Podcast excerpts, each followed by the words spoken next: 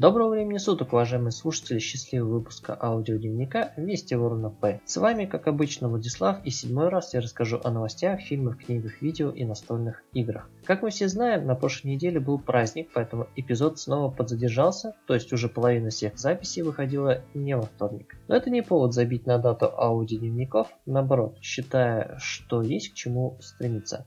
Итак, этот выпуск будет скорее всего длинным, в процессе записи сложно понять, насколько он затянется, хотя общее количество публикуемых событий на страницах проекта будет невелика, противовес общей насыщенности праздников. Так, заканчиваю болтать о всякой чепухе, чтобы традиционно перейти к новостям. Новости. И первая новость касается победы хоккейной сборной России на зимней Олимпиаде 2018 года в Хинчхане. Кто еще об этом не знает? Собственно, я не являюсь большим поклонником какого-либо вида спорта, весь мой интерес к хоккею пришелся на студенческие годы и были связаны с проживающим со мной соседом по комнате, который был и есть, скорее всего, ярым фанатом хоккея. И я помню выступление нашей сборной на Олимпиаде 2010 года, когда она проиграла Канаде с крупным счетом 7-3. Мы смотрели этот матч туда по интернету не в самом лучшем качестве ночью, чтобы остаться в результате ни с чем. В 2014 году российскую сборную снова постигла неудачи в лице финнов, которым мы уступили со счетом 3-1.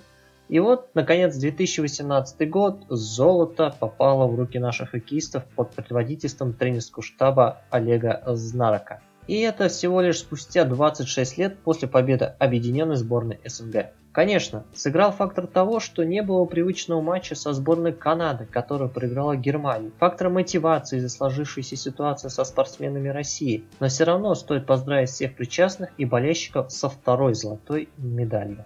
А далее я расскажу немного о забавной новости. Немецкие ученые научили робота приносить пиво из холодильника. В Германии разработчики гуманоидного робота Taigo из компании PAL Robotics научили его искать путь к холодильнику и переносить оттуда пиво нужной марки. Это стало возможно благодаря зрительному центру, за который отвечает модульный суперкомпьютер NVIDIA Jetson TX2. Разумеется, что данное событие было выполнено не в рамках какого-либо научного изыскания, а в ходе соревнований по использованию этого самого суперкомпьютера. И скорее всего не обычными учеными, а программистами-инженерами научного университета. Нет, научную степень они скорее всего имеют, но мысль такова, что данное событие не является происшествием мирового масштаба, как подается СМИ. Да и зачем это было вообще освещать? Наверное, к сожалению, для некоторых или многих слушателей опытный образец никогда не пойдет в серийное производство, разве что покупатели в довесок не станут приобретать NVIDIA Jetson TX2 для функционирования робота. Хотя идея для какого-либо стартапа безусловно интересная. Помимо того, что робот будет приносить пиво, необходимо строить в него учет спортивных предпочтений хозяина, чтобы на пару машины и человек могли бы болеть за общую любимую команду. Причем можно встроить эмулятор употребления пива, чтобы другим соучастникам не было обидно. И приема самообороны против пьяных болельщиков. А если сделать робота самообучаемым или работающим на пивных дрожжах, то хозяева могут очень скоро столкнуться с машинами-алкоголиками, которых ночью придется гонять тапками от холодильника. Как это приходится делать с кошками, когда они начинают без причины скрепстись в какую-либо дверь в 3 часа ночи. Поэтому, слушатели, лучше друзей для распития спиртных напитков никого нет. А лучше вообще не пить. Минутка трэша угара в вестях, которую подхватят фильмы. Фильмы. На большие кинопремьеры на этой неделе я не ходил, потому что идти было особо не на что. Компании для похода в кино также не собралось. Вместо этого компания привлекла к коллективному просмотру записи спектакля «День радио», известного в российском медийном пространстве квартета И, вышедшего в 2001 году. Сам спектакль представляет собой зарисовку жизни одной радиостанции, которая борется за выживание в эфире с такими же небольшими конкурентами. Объединенный это общий конвой перед зрителями представит небольшие юмористические сценки с участием персонажей из квартета И, Хотя спектакль играют не только они. Более того, мне понравились и запомнились герои как раз не из известной четверки, которые бесспорно также играют хорошо, но об этом чуть позже. Добавок, описанные юмористические номера перемежаются полноценными музыкальными выступлениями группы «Несчастный случай». В целом, такое построение спектакля очень похоже на рассвет выступления юмористической передачи «Кривое зеркало», когда все их номера также были объединены общей сюжетной конвой, и не надо думать, что я говорю плохо о Дне радио или раннем Кривом Зеркале. Оба они оставляли приятное впечатление после просмотра.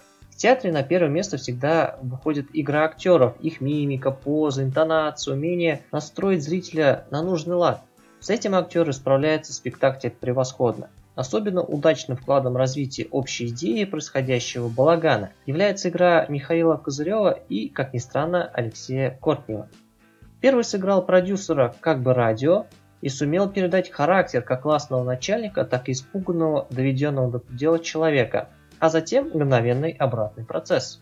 Второй успешно продемонстрировал пародии на все популярные музыкальные направления от хард-рока до типичного блатного шансона. И за счет своей внутренней харизмы и впечатления, что человеку действительно нравится то, что он вытворяет на сцене, очень круто повышает уровень исполнения всего представления. Все остальные персонажи также хороши, но их характеры однообразны. Никаких метаморфоз с ними не происходит. Но, к слову, это никаким образом не мешает наслаждаться сценами и диалогами. Это как с пьесами Чехова, когда одна черта является основополагающей, ее специально демонстрируют для создания курьезных ситуаций. Но экранная версия спектакля, в отличие от оригинальной постановки, имеет минус в том, что нет запланированной паузы, антракта. Конечно, можно поставить самому на паузу видео и передохнуть, но я так не сделал, поэтому немного устал от просмотра.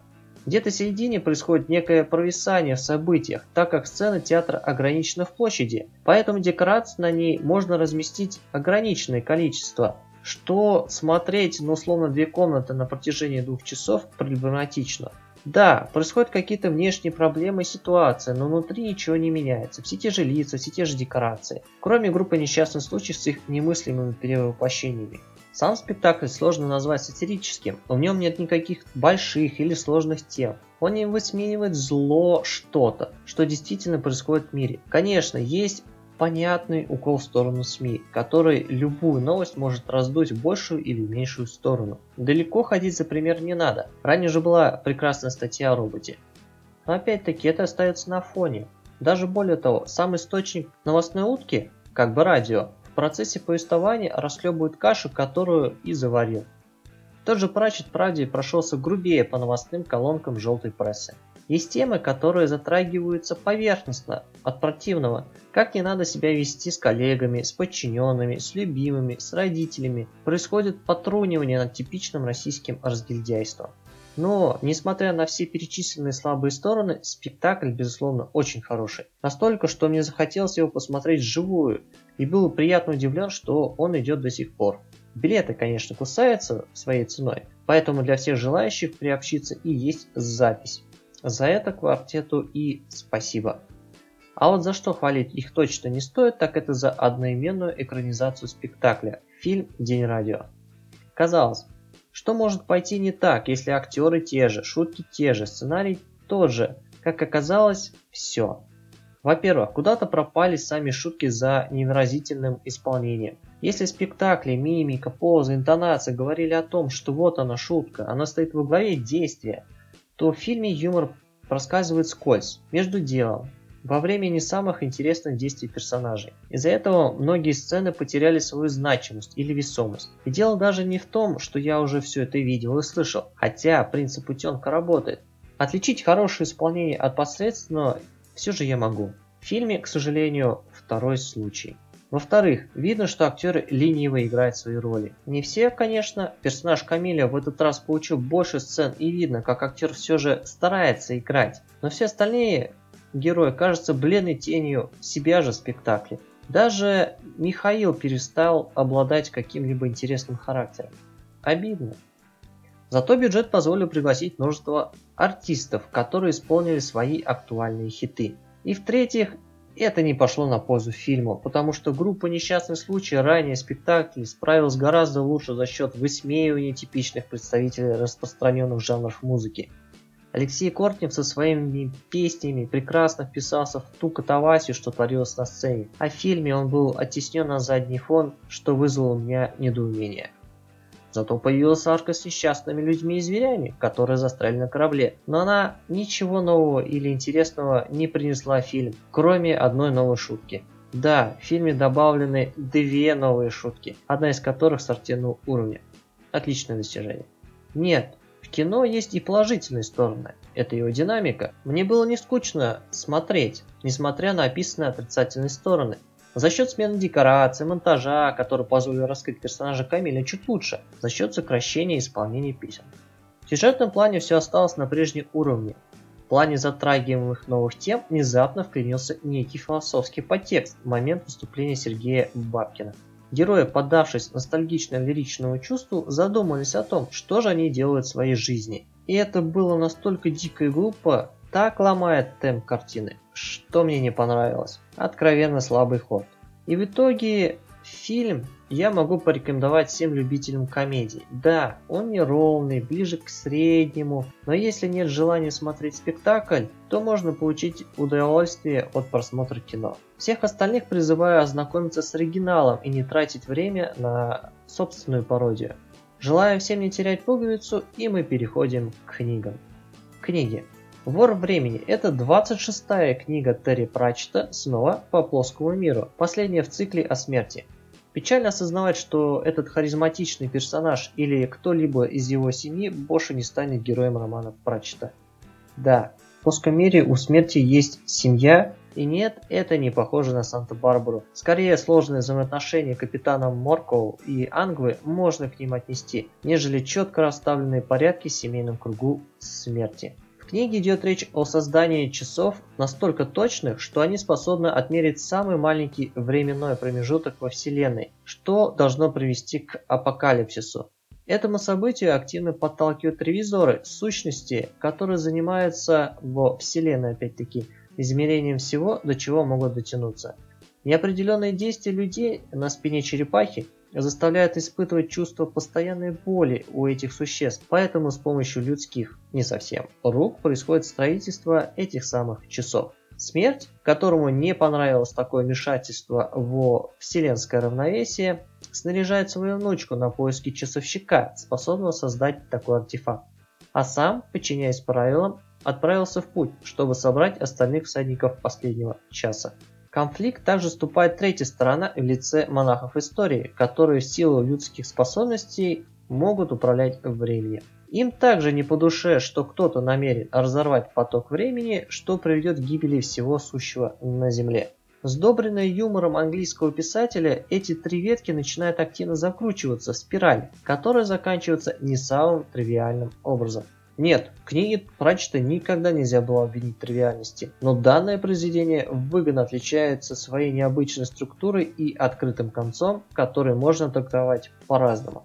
Повествование ни разу не провисает, герои находятся в постоянном движении, читателю преподносятся все новые и новые интересные и яркие эпизоды. Диалоги прекрасны, у персонажа есть развитие характера, нет ни единой лишней главы, сюжет и события не банальны, все в книге сделано на высоком уровне противостояние хаоса и порядка. Причем порядок в данном случае это злая сторона для человечества. Самоопределение личности как набора не только каких-то либо инструкций или правил, но еще чувств и желаний. Единство разума и тела в противовес только разуму, как единой точки зрения познания существования. Тема ученика и учителя под тремя разными углами, понятие времени как что-то неразрывное и конечное, делимое. Все это нашло место в книге и, что важно, получило достойное раскрытие. Уже понятно, что «Вор времени» мне понравился больше, чем «Правда», и по моему мнению она является самой лучшей в своем цикле книгой. Ее можно порекомендовать совершенно всем любителям фантастики, книге нет какой-либо сильной привязки к предыдущим событиям в плоском мире. Да, она продолжает цикл о смерти, но он, в мире прачета смерти, то он, не играет главной роли, поэтому читателю не составит труда начать переживать за новых героев, чьи характеры прекрасно описаны, делая их живыми. Конечно, проникнуться духом плоского мира, полюбить его и понять его законы желательно прочитать хотя бы все книги цикла, но это совершенно не важно, если вы способны понимать события просто такими, какими они происходят на страницах книги и задуманы автором. И с книгами на сегодня все. Понимаю, что о таком произведении преступно мало рассказал, но боюсь добавить лишнего, чтобы не испортить общее впечатление от содержимого. Помните о первом правиле и мы переходим к видеоиграм. Видеоигры На этой неделе, а именно 22 февраля, произошел незаметный для многих релиз компьютерной игры некогда знаменитой серии Fable Fable Fortune. Фортуна сказки является представителем жанра карточных коллекционных игр, преемником идеи другой ККИ – Hearthstone, который до сих пор живет и здравствует. Чем же новая игра выгодно отличается от своего родоначальника? Во-первых, более быстрым стартом. Игроки начинают с 3 единиц золота, аналога маны ФС, что позволяет резво вступать в поединок. Во-вторых, это возможность за один золотой назначать одного юнита на один ход с защитником, снижая тем самым агрессию со стороны оппонента. В-третьих, механика выбора своей морали. У игроков в ходе игры последовательно возникает три квеста, после выполнения которого появляется возможность сделать выбор, каким аспектом будет придерживаться игровой аватар – добра или зла. Это влияет на индивидуальную способность героя, а также на свойства некоторых карт, которые завязаны на данную механику. И в-четвертых, игровой арт и стилистика, которая выполнена в духе третьей части, имеется в виду игры Fable. Мне она нравится, поэтому отношу ее в плюс. И, разумеется, целый ворох мелких отличий, которые всегда присутствуют в подобном роде игр.